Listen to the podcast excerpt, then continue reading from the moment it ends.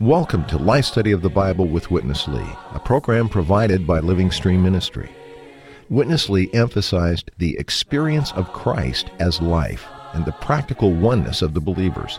He was unbending in his conviction that God's goal is not narrow sectarianism, but the body of Christ. Through his messages in these life studies, he stressed the importance for us to grow in life and to function as Christians so that the body can build itself up. We're happy to bring you recorded portions from his ministry today, along with some of our own thoughts. And we welcome your comments and questions. You can reach us toll free at 888 Life Study. That's 888 543 3788. Now let's join today's program.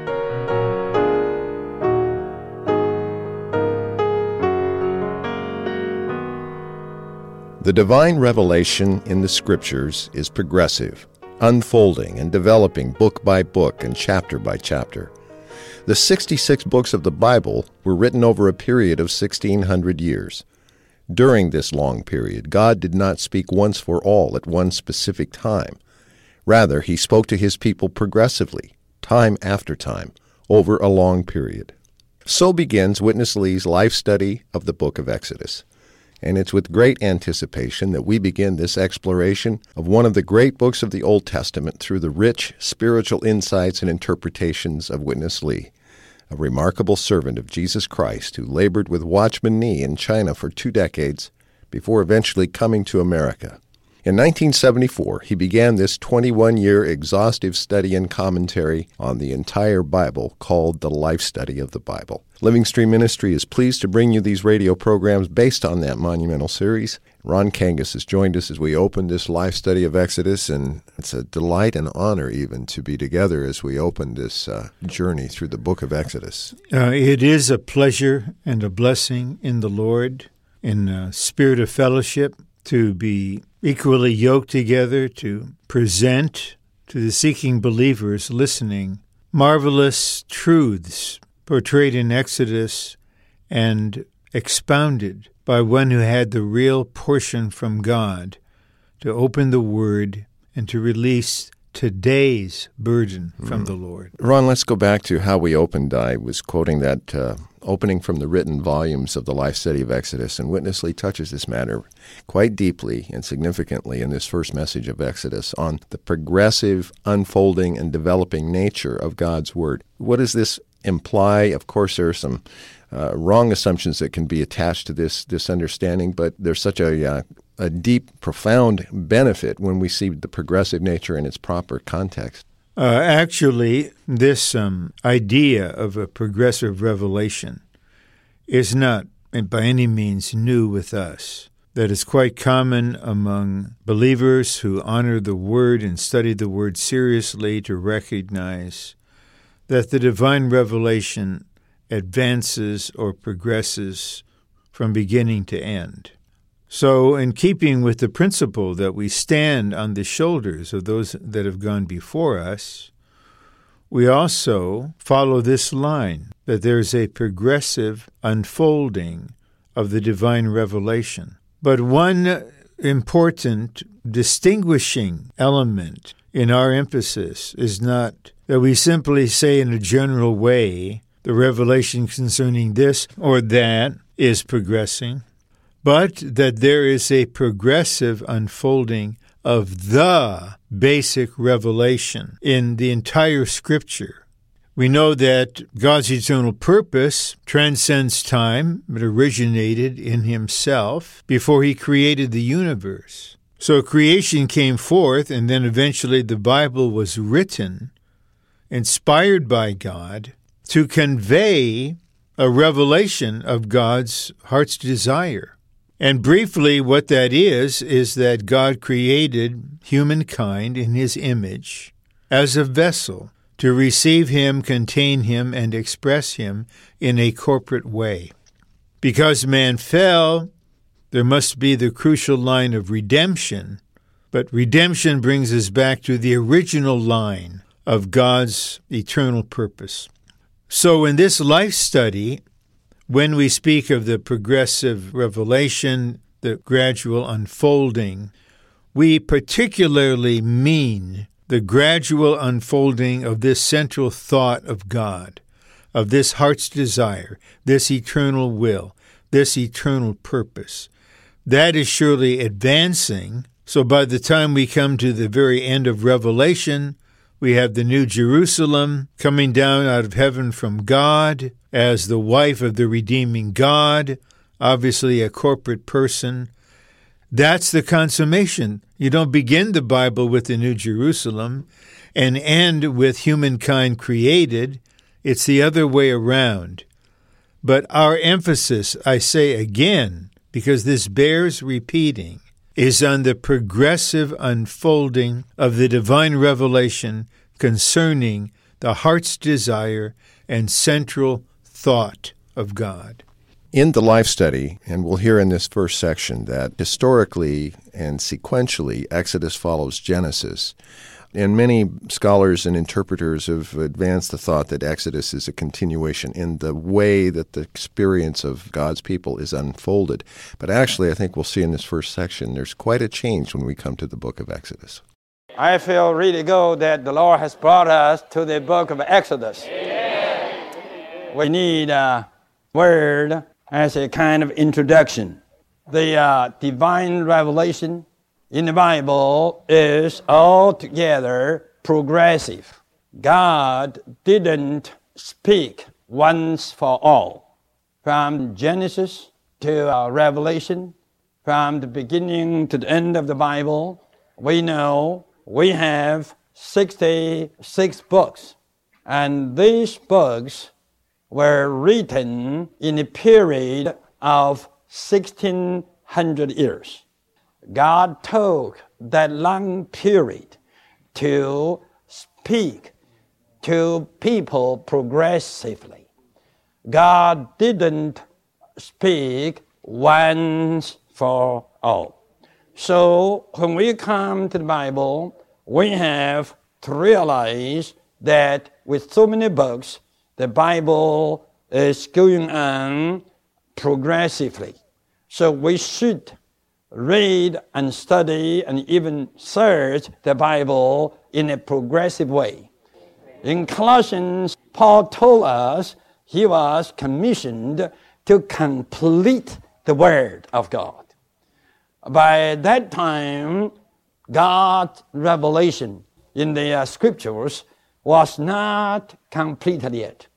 So there was the need that Paul had to be burdened to speak continually in order to complete the Word of God. You know, the book of Revelation is the completion of God's divine revelation. I tell you, from that time onward, from the end of the book of Revelation, the Bible declares no one can speak anymore.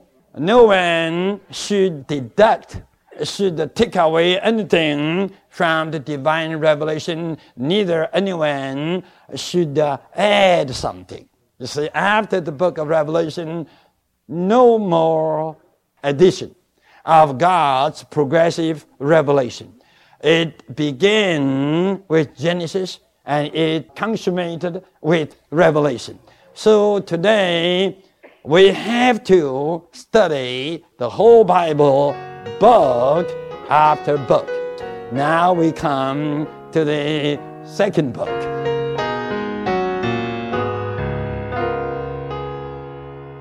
Ron, I'd like to uh, linger on this point uh, that Witness Lee touched in this section. You know, as we enjoyed the pages of Genesis and, and seeing the experience of the believers portrayed and expressed through the lives of Abraham, Isaac, and Jacob, it was primarily on the individual aspect of the believer's experience, whereas in Exodus, we're sort of introduced in uh, a much more significant way to the corporate side, aren't we? This is a, a, striking feature of Exodus, and this is a major advancement in the divine revelation. Actually, if we go back to the early chapters of Genesis, we can see that although God created one man, in chapter 5, verse 1, he referred to the man and the woman together as Adam. The thought always was eventually to have a people becoming a nation expressing God. In order to reach this goal, the Lord had to work with individuals, especially Abraham, Isaac, and Jacob. But then Jacob becomes Israel, and Genesis ends with a relatively small number of Israelites there in Egypt. But you have an indicator of a corporate entity. Then Exodus begins with this people being multiplied in Egypt, and the entire book is a corporate history of God's people. That no one experienced an Exodus individualistically. No one experienced the manna all by himself. Everything recorded in Exodus is corporate for God's goal to have a corporate expression. You know, even to see redemption in this light is quite striking. I think typically we associate redemption with our own personal receiving of Christ as our Redeemer. But in Exodus, even this aspect is portrayed in the context of God's corporate people, isn't it? It's very clear. You study chapter 12, the whole people are performing the same action, every household uh, taking a lamb, sacrificing the lamb. The blood is applied, the lamb is eaten, and everyone is in the house that is protected by the blood of the lamb, therefore escape God's judgment. So that is a picture of redemption, and according to the picture, from God's perspective, it is a corporate matter. Now, of course, in our personal life and history with the Lord, we can appreciate the application of redemption to individuals. But it could be somewhat of our culture or natural concept that we tend to focus on individuals. And this can be detrimental to our cooperating with the Lord to realize His view and His goal are to have corporate experience for a corporate expression. Well, let's go back to Witness Lee. Uh, we're going to see how Exodus does continue Genesis in this aspect. Both books are books rich with pictures that depict significant spiritual advancements along the way in our progressive walk with the Lord. Exodus continues Genesis. In writing, it is so. And in history, it is also so. You have Abraham, Isaac, Jacob going before. Then you have the sons, the children of Jacob. So nearly all the Bible teachers do say what is revealed here is a continuation of Genesis. But experientially, what is portrayed in the second book is not something after the uh, experience of Abraham, Isaac, Jacob. I just give you a kind of comparison. Genesis, you have a clear view of the three basic sections of the spiritual experience. But what is portrayed there is just on one side. It's just along one line. But the spiritual experience does have two sides. Now, the second bug comes to the other side, on another line. In spiritual experience, it is that Genesis shows us the front, you may say, and Exodus shows us the back. In Genesis, where you can see a clear picture concerning redemption. Could you find out any chapter or any verse in the story of Abraham concerning the redemption? Then you go to Isaac. No. Then you go to Jacob. Was there a picture of God's redemption? No. Then where they were redeemed? Where? I tell you, they were redeemed in Exodus. So in Exodus, you have another side with another lion. And this side is not the calling side. This side is the redeeming side. When we get there, you will see the beautiful picture of redemption. Ah, the cross is portrayed there, full picture, which you cannot find even in the New Testament. And then the blood. Even the New Testament, there is not such a picture, a vivid picture showing us, you know, the blood. My, how strong, how powerful the blood of the Lamb of God is. In this book, you do have the Lord leading, and you have picture after picture portraying by what way the Lord took care of the daily need of His redeemed people, uh, which you cannot see in the line recorded in Genesis. In Genesis, you don't have a clear vision, a clear revelation about God's dwelling place, the tabernacle. Nothing is higher than this. The revelation of the pattern of God's dwelling place on this earth. Not only a revelation, but also there was a practical building up of such a dwelling place of God on this earth. Could you have anything solid like this? God appeared to his chosen people again and again and again, but God never had a solid, substantial building in a material among his people. This is not a small thing. You cannot see such a thing in Genesis. But here in Exodus, it is fully revealed, and not only revealed, it's fully built, and not only built, it is fully recorded. Not only so, whatever there in Genesis is individual. And whatever here in Exodus is corporate. What was the Israel there was an individual person in the whole book of Exodus, it is no more individual. It's all together corporate. The redemption is corporate. The leading is corporate. The revelation is corporate. The building up is corporate. Everything here is corporate. In our spiritual experiences, there are two sides, the individual side and the corporate side. But we must realize the corporate side is always higher richer and greater and better than the individual side. Well, Ron, maybe we can compare and contrast a little bit uh, the pictures from Genesis with those that we see in Exodus. We certainly see Adam and Eve as a kind of picture portraying Christ, and even the corporate aspect there with Eve that we uh, spent much time on when we were in the live study of Genesis. But uh, it seems the pictures in Exodus get more vivid and much more detailed, don't they? That is clearly the case. And it's so much the case that we may rightly say Exodus really is a picture book. It's a book of pictures.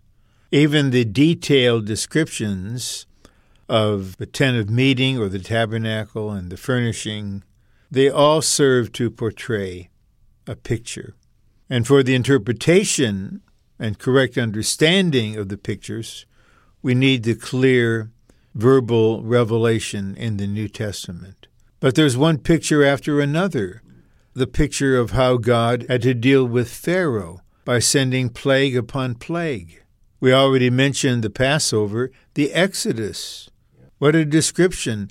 And they marched out like an army formed by God. The parting of the Red Sea, which was in effect a corporate baptism. Manna was given in a corporate way. The rock was smitten so all the people could drink. From beginning to end, the emphasis is on corporate experience with a corporate history for a corporate expression.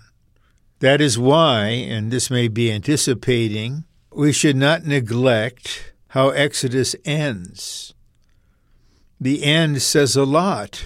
Exodus doesn't stop with the crossing of the Red Sea or with manna. It doesn't even stop with the revelation given to Moses. it culminates with the tabernacle actually built up and the glory of the Lord filling it. Glory is the expression of God. And that tabernacle, of course, was a literal meeting place, but it was also a symbol of God's people as the reality of his dwelling place. So even tracing the pictures in our mind with the exercise of our spirit, we can get some impression of the direction of this book and what is God's thought and what does he want us to see. In particular, contrast chapters 1 and 40. In chapter 1, the Israelites were slaves under Pharaoh, typifying Satan in Egypt. In chapter 40, they had been redeemed, supplied, and built up to become God's dwelling place. What a picture this is, and let's admit, as much as we love Genesis, what a marvelous advance.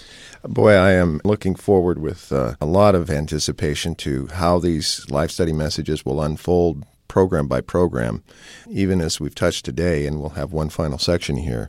But this introductory message is really a, an overview from a, a high perspective. That's the so called 10,000 foot view, and we've touched a number of things. But the focus of this last section, I think, is very important as we begin this study because Witness Lee is going to point us to what he calls the central thought of the book of Exodus. And that central thought should not be missed. In Genesis, we all have seen a lot of pictures, but all the pictures in the book of Genesis were somewhat vague and not that definite. But when you come to Exodus, you have page after page, page after page. This is really a picture book. Pharaoh pictures Satan. Egypt pictures a rich world. We have a lot of enjoyment there in Egypt. Yet that rich enjoyment huh, put us under the slavery of Satan. We were under bondage. So Egypt is a picture. When you read the book of Exodus, don't forget that you are seeing a picture. Then the Passover, my goodness, was a wonderful picture. What a picture. And have you ever seen a picture of people under the blood? They had everything under the covering of the blood. Then, you know, Pharaoh took a train of army to pursue the uh, redeemed people. I tell you, that was a picture of Satan. Satan takes his host, his angelic host, the rebellion ones, to pursue you and me after we were redeemed. This is a picture 3,500 years ago. Your experience of redemption was televised there. Oh, Pharaoh and his army and all the chariots, they pursue after the children of Israel into the Red Sea. And then the Red Sea opened and it became a dry land. And you and me marched through triumphantly. This whole book is a book of picture. When God came to call Moses, God gave him a vision, a bush that was burning, but not burned out. What does that mean? God calls us, but he would never use our natural man. And then in the journey, in wilderness, you have manna, you have the rock with the water, living water flowing. My, all these are pictures. Then you go on to uh, the tabernacle. Every beat, every part, it's all the pictures.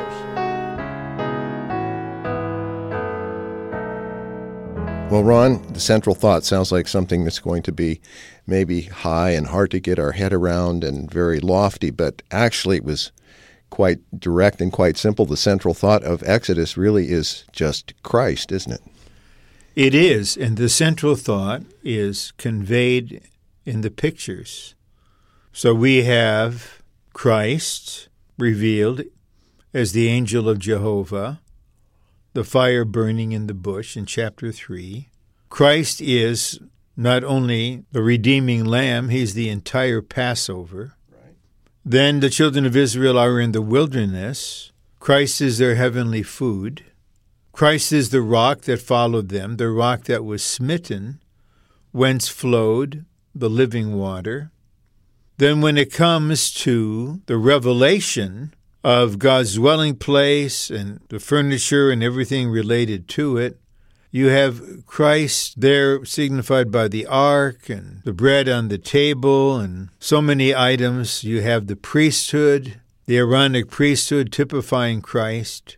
So the central thought is absolutely focused on the all inclusive Christ provided to and applied by God's redeemed people so that with Christ in Christ, by Christ, and through Christ, they may be built up into God's dwelling place for the corporate expression of Christ. So, simply stated, Exodus is a book of Christ. Christ experienced and enjoyed corporately by God's redeemed people for the fulfillment of God's eternal purpose. Well, in the coming programs, we're going to pick up, I'm sure, all of these items that we've just touched upon briefly and get into them in much detail. But I do uh, encourage our listeners that uh, with what we've just touched upon, uh, a real key to the fullest enjoyment of these programs and the richest benefit from them is item by item as we explore them, look for and find and experience the very Christ in those items. Ron, really happy you could be with us for this, uh, this inaugural program of Exodus. And uh, I'd also like to thank our listeners. And whether you are joining us by hearing us on your local radio station or listening online, we hope you'll stay with us for the life study of Exodus. We have, a, just like the children of Israel, quite a journey before us. Look forward to the journey, not only for our supply, but for the joy it will bring to the heart of God. Dear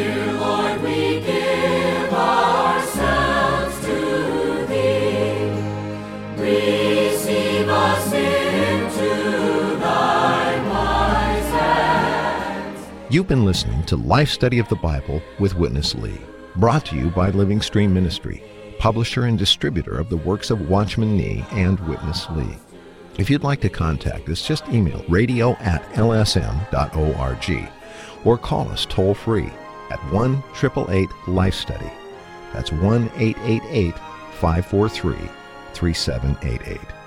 Thanks for listening.